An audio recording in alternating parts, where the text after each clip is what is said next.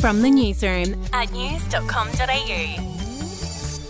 I'm Bronte Coy. And I'm Andrew Bucklow. And this is the latest from the newsroom. It's Monday, the 25th of July. Well, opposition leader Peter Dutton has called on the Prime Minister to explain why he isn't shutting the border to Indonesia to stop the spread of foot and mouth disease. Mr. Dutton told 2GB that he was in favour of shutting the border, but admitted that he didn't have access to the same intelligence that Mr. Albanese had seen. I, I believe we should shut the border, but I think the Prime Minister needs to explain uh, why that has not happened. And Okay. Well- uh, so far, he hasn't he hasn't done that, Ben. And that's uh, as I say, I'm at a disadvantage because I don't have all of the information. So I'm not. Moving on, there were chaotic scenes at Sydney Airport this morning. The queue to get through security was so long that it stretched out of the terminal and into the car park. Sydney Airport since apologised, blaming the delays on heavy fog and a technical issue.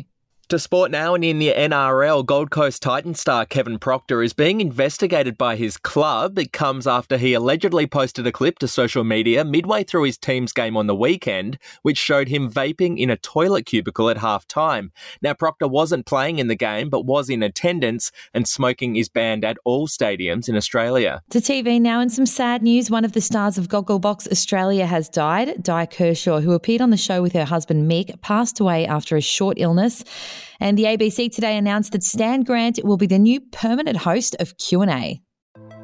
Hey, I'm Felicity Harley and I host Healthyish, where we chat to experts, influencers, and people in the know from around the globe to arm you with the knowledge to make healthier decisions for your mind, body, and soul. I think if we're going to be focusing on health, like sleep is probably the biggest component Oh, of that. I, I think sleep is the cornerstone. Like choose the harder option because I've never woken up and gone, I regret that run that I went at 4 a.m. I've never done that. Search for Healthyish and Extra Healthyish wherever you get your podcasts. Well, Comic Con has just wrapped up in the United States. News.com.au's Lexi Cartwright is there. What can you tell me, Lexi? Hello, Bucky. Yes, I have been at Comic Con in San Diego for the last few days. It's been off for a few years due to the pandemic, but it has been back with a bang. There's been hundreds and thousands of fans show up this year. Undoubtedly, though, most of the excitement is surrounding the upcoming Game of Thrones prequel, House of the Dragon.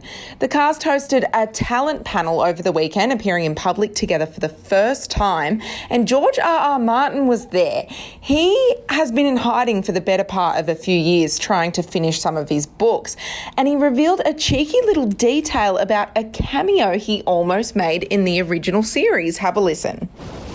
I was supposed to be, at a certain point, I was supposed to be a severed head. Uh, you know, that, that scene where, where uh, Joffrey makes Sansa look at all the severed heads on the walls, I was going to be one of them, but uh, then they found out how expensive it was to make a severed head, and they just bought a box of used severed heads. I mean, if HBO can't afford a severed head, we're all screwed. We're never going to get one. The cast also generally talked about the immense pressure of following up Game of Thrones, which won multiple Emmys across its 10 year run. But they said they were confident they delivered a show that fans will absolutely love. House of the Dragon premieres Express from the US on Binge and Foxtel August 22. Thanks, Lexi. That's the latest from the newsroom. We'll be back with another update soon.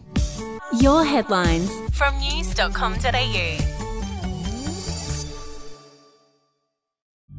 The podcast Faith on Trial looks into Hillsong, both in Australia and the US, and takes both the listener and hosts on unexpected twists and turns in the story of Brian Houston and the Singing Preachers. There are two incidents involving Pastor Brian. The Australian journalists uncovered a litany of alleged criminal behavior in the megachurch. Financial gifts were being given to the leaders of the church. Listen to Faith on Trial Hillsong ad free on Crimex Plus on Apple Podcasts today or wherever you get your podcasts.